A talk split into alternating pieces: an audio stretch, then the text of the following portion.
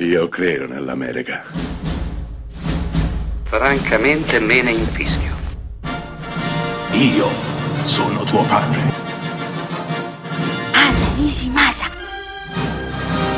Rimetta a posto la candela. Rosa bella.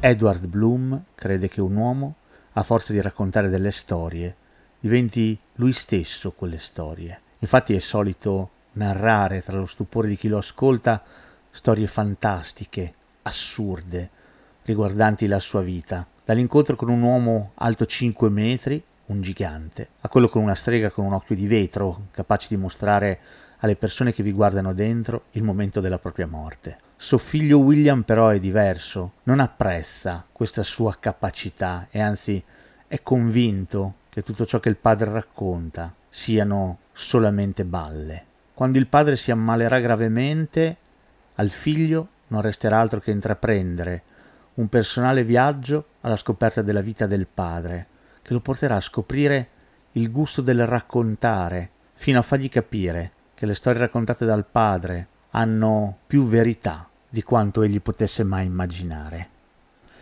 Quella che avete appena sentito è la trama di Big Fish, sto- quella che avete appena sentito è la trama di Big Fish, le storie di una vita incredibile, film del 2003 diretto da Sua Maestà Tim Burton.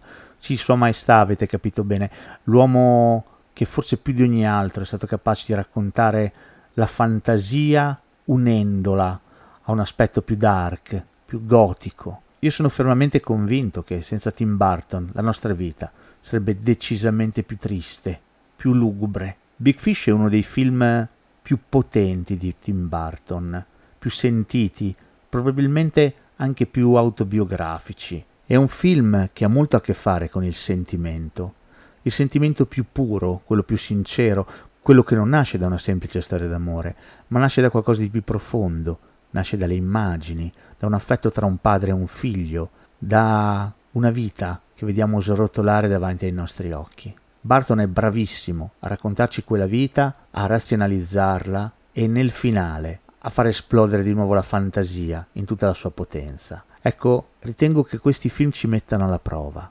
perché espongono la parte più nascosta di noi, quella che vogliamo celare a tutti quanti, quella che teniamo nascosta, chiusa, in fondo al nostro cuore.